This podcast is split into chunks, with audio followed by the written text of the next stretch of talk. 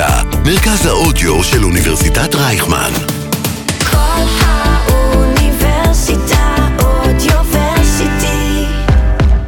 לא רק יח"צ. שיחות עם יועצי התקשורת והדוברים המובילים על האסטרטגיה שמאחורי המהלכים התקשורתיים. עם לירון בן יעקב. אהלן, ברוכות וברוכים הבאים לפודקאסט לא רק יח"צ, האסטרטגיה שמאחורי המהלכים התקשורתיים, שמשודר בכל האוניברסיטה, הרדיו של אוניברסיטת רייכמן. אני לירון בן יעקב, מרצה בבית הספר סמי עופר לתקשורת באוניברסיטת רייכמן, המרכז הבינתחומי, דוברת ומנהלת תקשורת.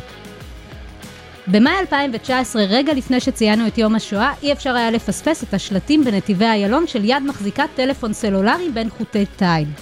מה שהתגלה כאחד מהפרויקטים היותר מעניינים של הנכחת זיכרון השואה בקרב דור האינסטגרם, הסטורי של אווה. הפרויקט זכה ליותר מ-100 מיליון צפיות ביממה. סיקור ב-50 מדינות ובפרס וובי. למי שלא מכירה, זה פרס בינלאומי שניתן על מצוינות בתחומי אינטרנט. נמצאת איתנו היום מי שעומדת מאחורי קמפיין יחסי הציבור המוצלח הזה. איה אחימאיר, שתשתף אותנו על מאחורי הקלעים של העבודה על הסטורי. אבל הזמנו אותה לכאן שתדבר איתנו קצת על קריירה בעולמות הייעוץ התקשורתי. איפה מתחילים ולאן ממשיכים אחרי שכבר יש את הניסיון. איה היא מומחית בעיצוב תודעה ואסטרטגיה. יש לה ניסיון של למעלה מ-16 שנה בניהול תהליכי עיצוב תודעה וביסוס אמון באמצעות תקשורת המונים, storytelling, תקשורת פנים-ארגונית ותקשורת בין-אישית. שימשה כמנכ"לית קבוצת דבי מסוכנויות יחסי הציבור המובילות בארץ. מלבד הסטורי של אווה, היא חתומה על לא מעט קמפייני יחסי ציבור, ובעשור האחרון עבדה עם אנשים פרטיים, מנהלים ומנהלות בכירים, פקידי ממשל, משרדי ממשלה ותאגידים רב-לאומיים, שאני אמנה כאן רק ממש חלק קטן מהם. אינטל, ווייז, פייפל, IBM, פורום סבן, אירוויזיון 2019, מצעד החיים, פרס בראשית, שזה פרס הנובל היהודי, רשות החדשנות, ועוד ועוד ועוד, ואני מקווה שבמהלך השיחה היא גם uh, תתייחס לחלק מהפרויקטים האלה. ובנוסף לזה היא גם מתנדבת. היא חברת board במיזמים חברתיים, ביניהם עמותת שוות ונחשונים. היי איה, היי, לירון, וואו, איזה פתיח. כמה עשייה. כן, אני פתאום אה, מאוהבת מחדש במקצוע, מה אני אגיד לך? אני רואה את אה, כל המקומות שהתפקיד הזה לקח אותי אליהם, אה, וזה היה כיף לשמוע. בואי נדבר קצת על הסטורי של אווה. יאללה. ציפית, ציפית את, היוזמים הפרטיים שלה, שמאחורי הפרויקט הזה, ציפיתם לבאז המטורף שהיה סביבו? אני חושבת שמהרגע הראשון שמתי כוכבי ומאיה כוכבי חשפו בפנינו את הרעיון, הבנו שמדובר במשהו יוצא דופן, בכל קנה מידה. את יכולה קצת אה, לספר מה זה, למי, ש... למי מהמאזינים והמאזינות שלא מכיר את הסטורי של אווה? לחלוטין. אז uh, מתי כוכבי והבת שלו, מאיה כוכבי, הבינו בעצם שהדרך שבה אנחנו צורכים uh, מידע וידע משתנה לחלוטין בשנים האחרונות, ודור ה-Z כבר לא שואב את הידע שלו ממקורות שאנחנו. כשאנחנו למדנו על השואה, כשהיינו uh, ילדות uh, צעירות יותר, אז היו לנו את הסרטים, והיו לנו את הטקסטים, והמוזיאונים וכולי, והיום רוב הנוער מחובר למכשיר הטלפון, לאינסטגרם, לטיק טוק, ומשם הוא צורך את כל המידע שלו. וזה לא רק נוער, זה בעצם גם סטודנטים וסטודנטיות בבינתחומי. לחלוטין. דור Z, אם uh, נשתמש רגע במונחים uh, פופולריים. אז אם לרגע לתרגם את הסטורי של אווה לימינו, אנו היומן של אנה פרנק. לחלוטין, לחלוטין. אז uh, מתי ומאיה בעצם הבינו שאם לא נטפל עכשיו באופן שבו משמרים את זיכרון השואה, הידע הזה ילך ויישחק, ושחייבים לבוא עם פתרון יצירתי, ומי אם לא הם, אה, אב ובת כישרוניים באופן יוצא דופן, אה, ישבו וחשבו והביאו את הרעיון הזה של לקחת סיפור יומן אמיתי של ילדה בשואה בשם אווה היימן, ולהפוך אותו לסדרת סטוריז באינסטגרם. סדרה, בעצם סרט, זה היה פעם ראשונה שעלה סרט באינסטגרם. סרט שיעלה במהלך 24 שעות ביום השואה, בסטוריז אחד אחרי השני. והם התייחסו לזה כל כך ברצינות, שהם יצרו הפקה הוליוודית מטורפת כדי להעלות את, ה, להעלות את הסטורי הזה, ולחלוטין זה היה אירוע פורץ דרך. לקחת את השואה, להעביר את זה לסטוריז, להכניס את זה לאינסטגרם, להוציא את זה בקמפיין חוצות גדול, לא משהו שנעשה פה קודם. היו לזה גם מתנגדים. אנחנו עדיין מדברות כאן על, אה, על השואה, שזה בעצם עצב מאוד חשוף ורגיש בעם היהודי. זה גם בינלאומי מעבר לזה שיש לו את המורכבות שזה לגעת בנושא אה, רגיש, והוא גם הגיע מזווית שלא באמת מצפים לה, כי הרבה פעמים הרשתות החברתיות זה ל... להעביר מסרים שהם אולי, ואני אומרת את זה בגס, אולי קצת יותר, אה, יותר כלילים, יותר שטחיים, ולקחת את זה ובעצם להנגיש את זה בצורה כזו, זה מורכב. אנחנו מתייחסות לזה מהעולם שלנו כ... כמי שחיות את עולם ה... גם החדשנות בעולמות האלה, וזה נורא מרגש אותנו, אבל יש מי שראה בזה אה, איזשהו פרויקט שיכול אה, גם אולי קצת להגחיך את, ה... את בוא השואה. נשתמש במילה, בוא נשתמש במילה שהופנתה כלפי הפרויקט כביקורת בהתחלה, והיא זילות, אוקיי? זאת מ- מילה נכון. שהשתמשו בה, שיכול להיות שעצם העובדה שאת uh, לוקחת סיפור חיים ויומן אישי של נערה שנרצחה אה, באושוויץ, נספתה באושוויץ, um, זה עושה זילות לזיכרון. ואנחנו האמנו שזה בדיוק ההפך. התפיסה שהרשתות החברתיות הן רק אה, איזושהי פלטפורמה לקלילות ולמכירת אה, קרמים ולהצגה של החופשה שלך בקריבים, זו טעות. כי אנשים שואבים את כל המידע ותפיסות החיים שלהם מה, מהרשתות החברתיות. זוהי הפלטפורמה התקשורתית שבה אנשים חיים. ואם אני שאבתי את כל המידע שלי כשהייתי אה, קטנה מהחינוכית, כי זאת הייתה הפלטפורמה, הפלטפורמה המרכזית, אז היום זה לא. ואם נתעלם מהפלטפורמות האלה, אז אנחנו רק נפסיד בטווח הארוך. נפסיד את ההזדמנות באמת לייצר מהלכים חינוכיים עדכניים ותהליכי השפעה עדכניים שמתרחשים ב, ברשתות החברתיות. ולכן זילות זה לא היה. אני יכולה להגיד לך שצפינו לחלוטין שתהיה ביקורת. איך נערכתם? איך את, כמי שבעצם ניהלה את כל מערך התקשורת של הפרויקט הזה, נערכת לביקורת? אז קודם כל, כשאת ניגשת לכל פרויקט תקשורתי מסוג שהוא, את חייבת להכיר אותו באמת ולעומק. זאת אומרת, אין, אין התייחסות שטחית. כמו שהיוצר לא התייחס בצורה שטחית ליצירה, גם אנחנו לא התייחסנו בצורה שטח, שטחית לאסטרטגיה התקשורתית ולאופן שבו אנחנו נספר את הסיפור. למדנו מי זאת אווה, קראנו את היומן, הבנו, דיברנו עם אה, ניצולים, ישבנו שעות על גבי שעות עם היוצרים. סיפרתם לניצולים מה אתם הולכים לעשות?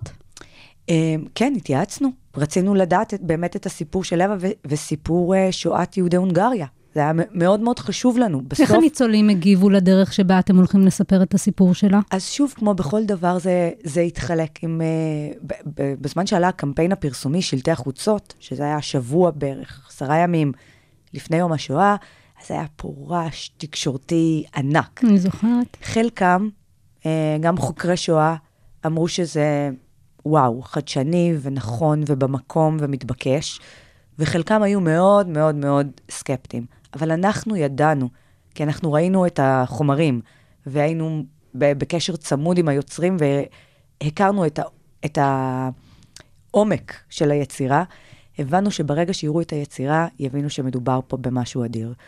ולכן בנינו תוכנית אסטרטגית שהיא עושה כמה דברים במקביל.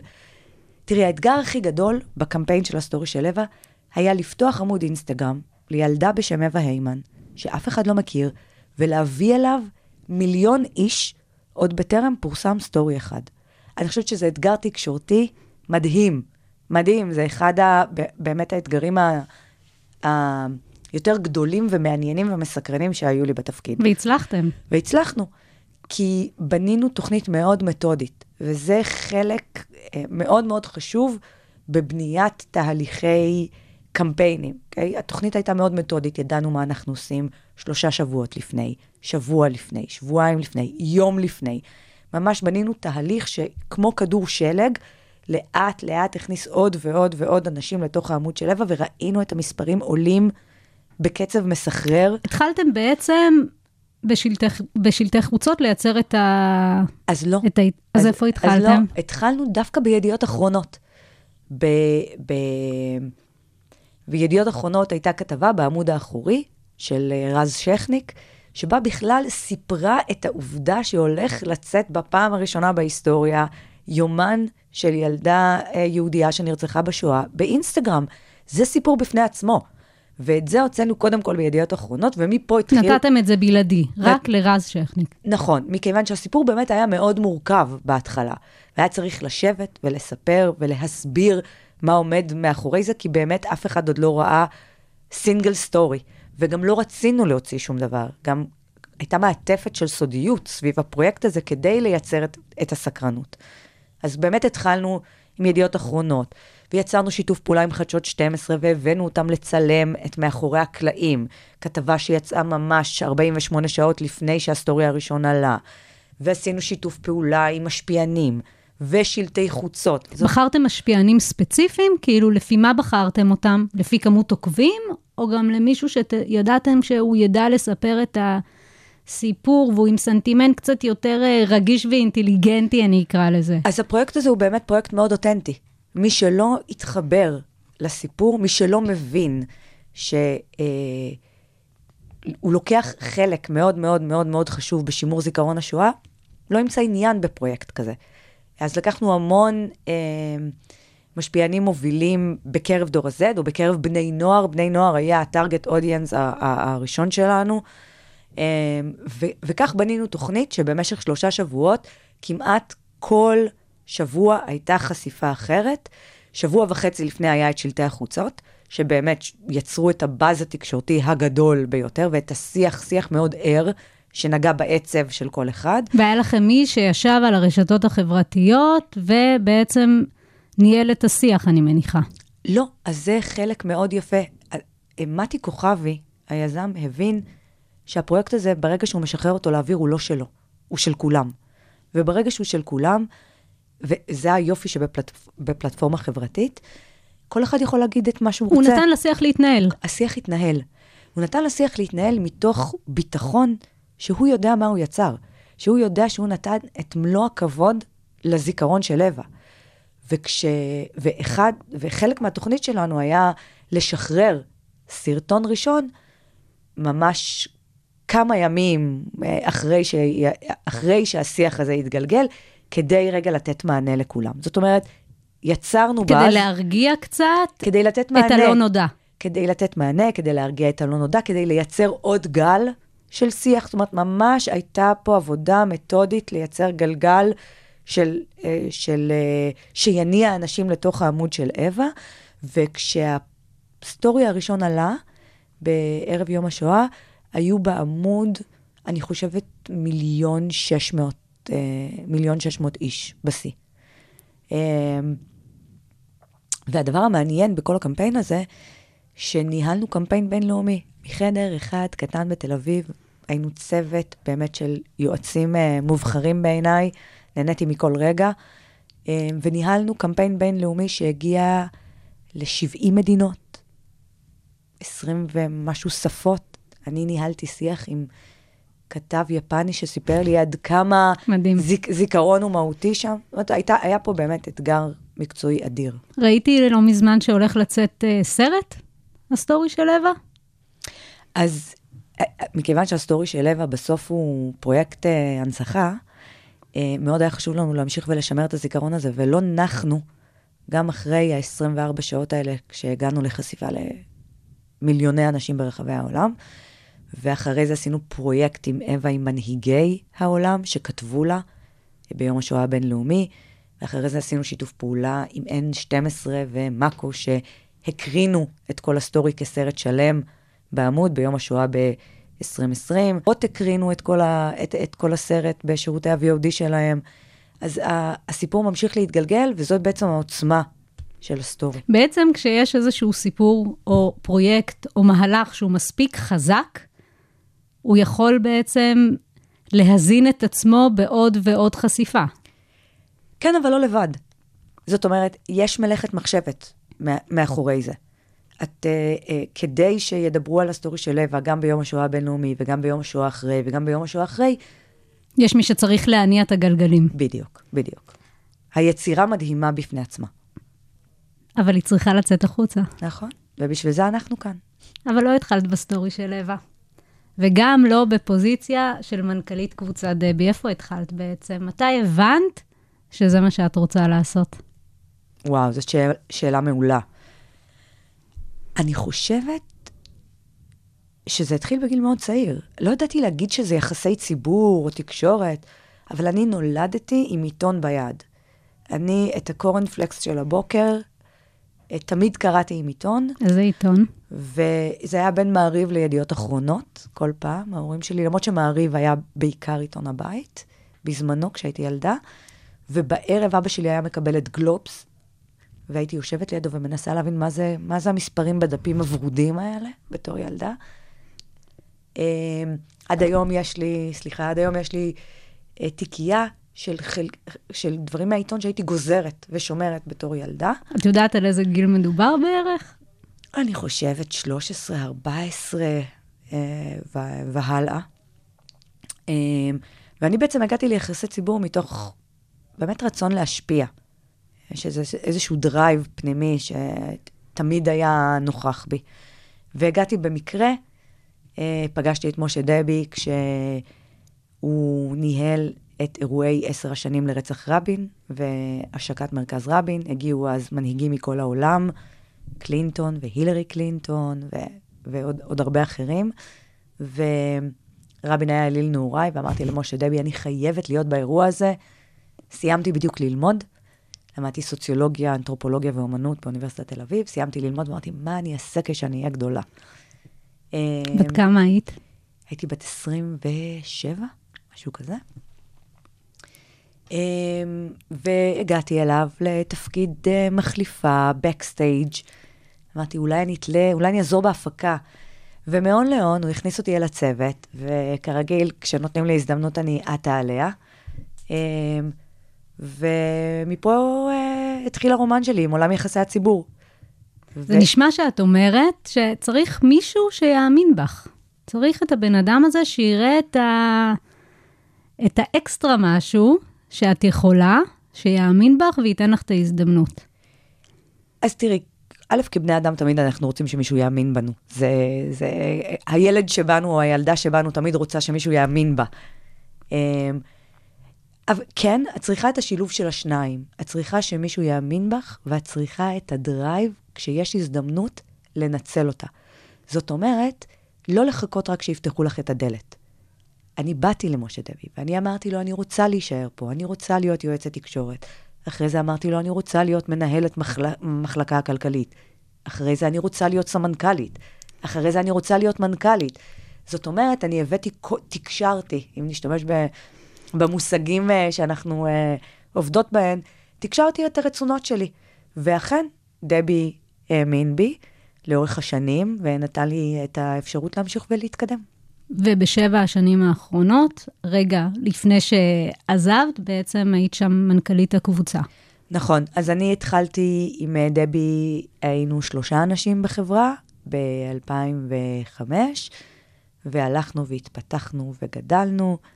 סיימתי, התפקיד האחרון שלי היה מנכ"לית הקבוצה, היינו כבר מעל 50 עובדים, אה, מעל 80 לקוחות, אה, אחת הסוכנויות החזקות ביותר בישראל, נציגה של אדלמן, סוכנות יחסי הציבור המובילה בעולם, אה, ובאמת הדרך בתוך דבי הייתה מאוד מעניינת, כי כל פעם עברתי מתחום אחר לתפקיד אחר, והצלחתי להתפתח בתוך אותה חברה.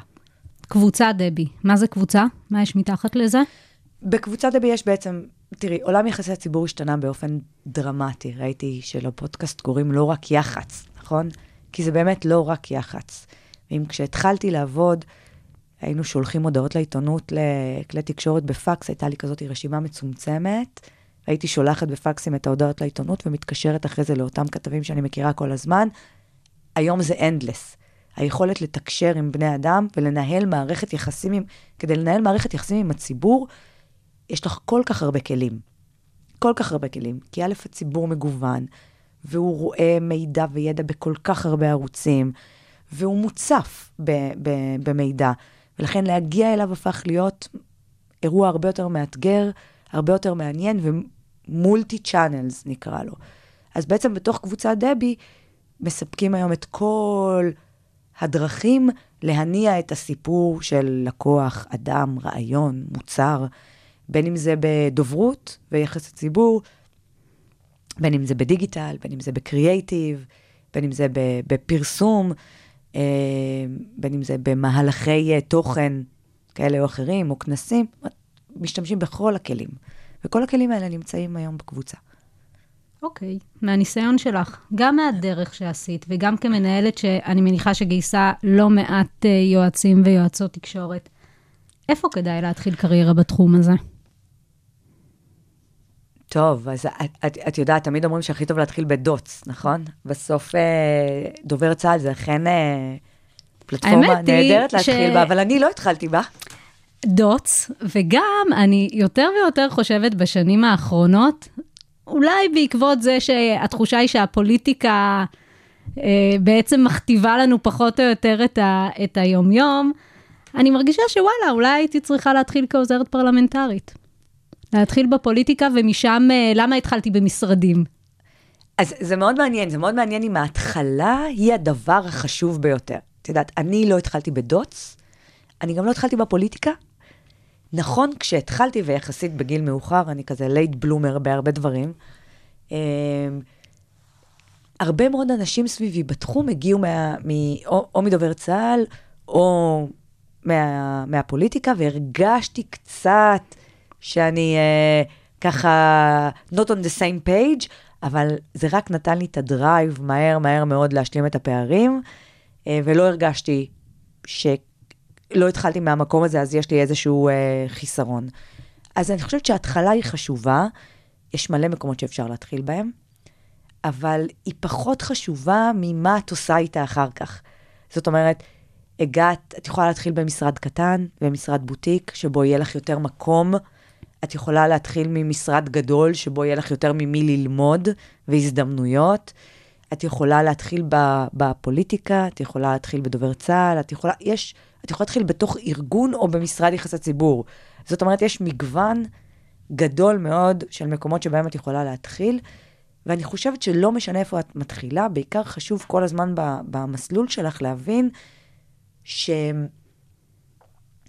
להסתכל על מה את רוצה, ואם המקום שאת נמצאת בו נותן לך את מה שאת רוצה. אם את רוצה להשפיע, אני תמיד רציתי להשפיע. אני נמצאת בעולם יחסי הציבור, כי אני מאמינה שלתקשורת וליחסי ציבור יש יכולת אדירה להשפיע על אנשים לטובה. בעולם שלי זה גם לטובה.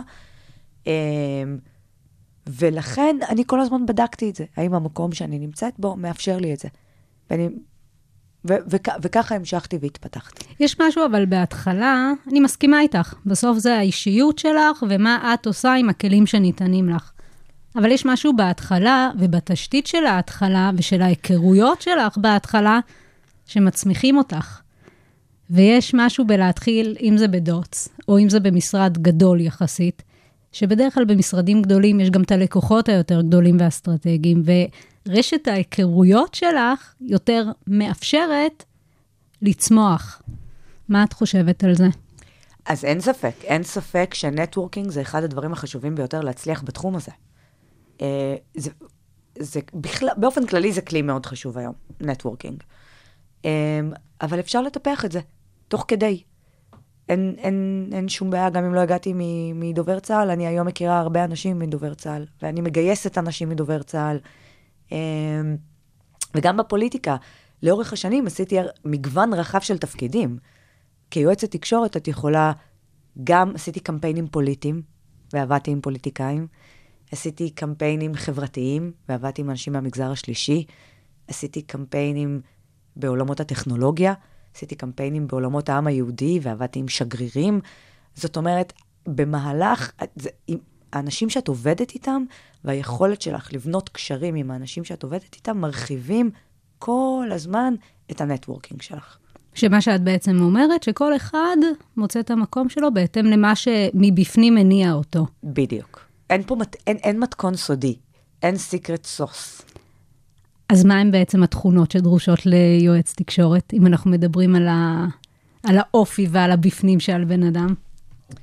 אמ, כשעבדתי בתור מנכ"לית דבי, יצא לי לראיין מאות אה, יועצי תקשורת, ואנשים ש, שהגיעו, חלקם לא, מ, לא יצאו מבתי ספר לתקשורת, חלקם אה, היו עורכי דין, חלקם הגיעו מהאקדמיה, מעולמות אח... גם מעולמות אחרים, חלקם ישר יצאו מהצבא, או, או היו סטודנטים. ואני חושבת שמה שהבנתי תוך כדי, זה שיועץ תקשורת הוא טאלנט, לכל דבר ועניין. מה זה אומר? תפרטי את זה רגע, מה זה טאלנט? הוא צריך שיהיה לו מגוון רחב של כישורים. בואי נתחיל מזה שצריך ידע רחב בהרבה מאוד תחומים, כי כדי להשפיע על הציבור צריך להכיר אותו. וכדי להכיר את הציבור, צריך להגיע, לדעת מה מניע את העולם, מה מניע את הכלכלה, מה מניע את החברה. אז את צריכה לדעת קצת פסיכולוגיה, וקצת היסטוריה, וקצת כלכלה, אה, וקצת מדעי המדינה. זאת אומרת, קצת, קצת מכל דבר. אז קודם כל, יועץ תקשורת חייב להיות אוטודידקט בעולם הזה של טאלנטים.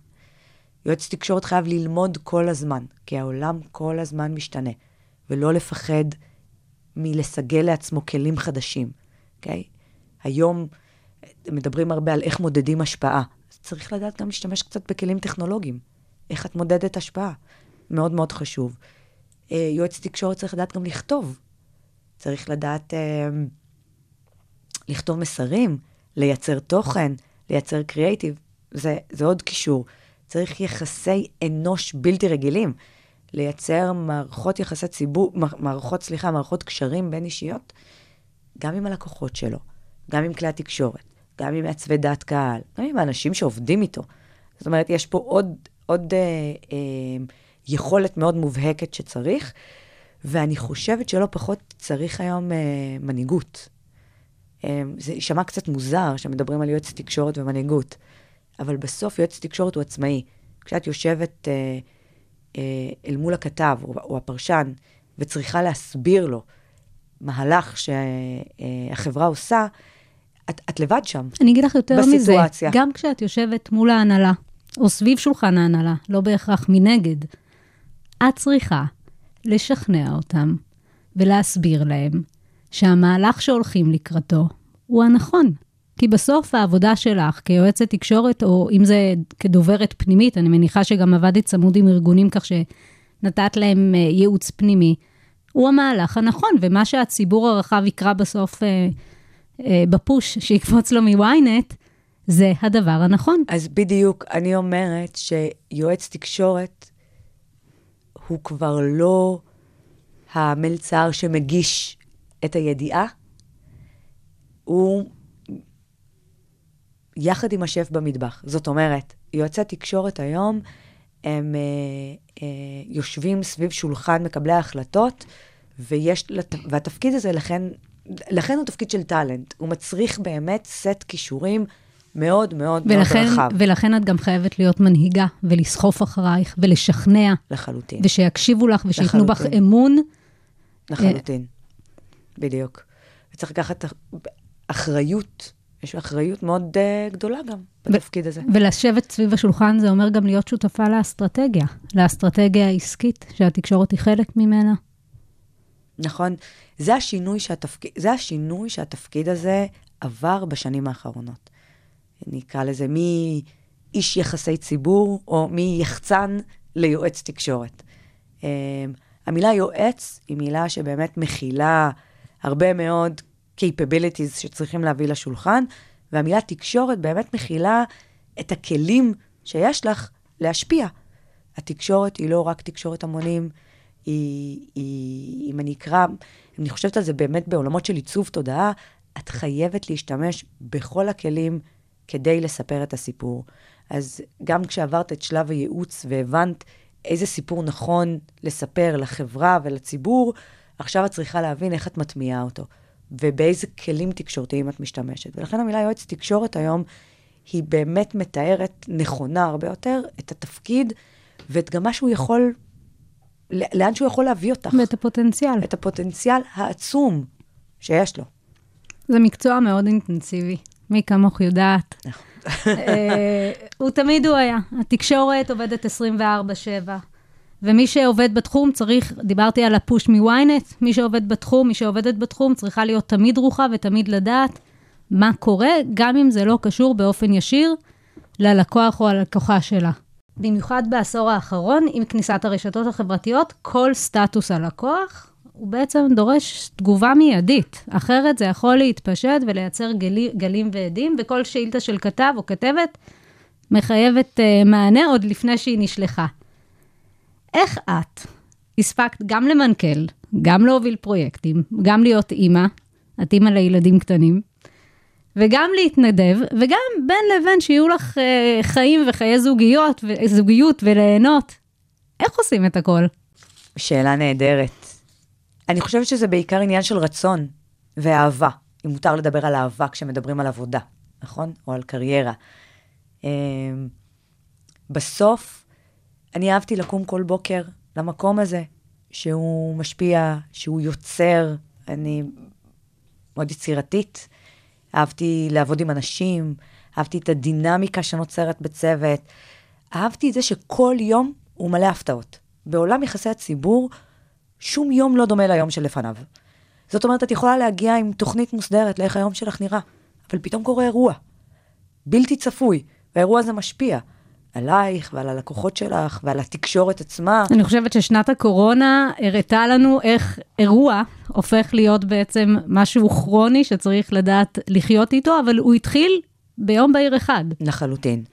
אני חושבת שהפרקטיקה הזאת של לנהל את החיים או לעבוד בתוך אי-ודאות אה, מתמשכת, עזרה לי, ל, אה, אה, עזרה לי עם השנים לדעת לנהל גם כל כך הרבה חזיתות במקביל.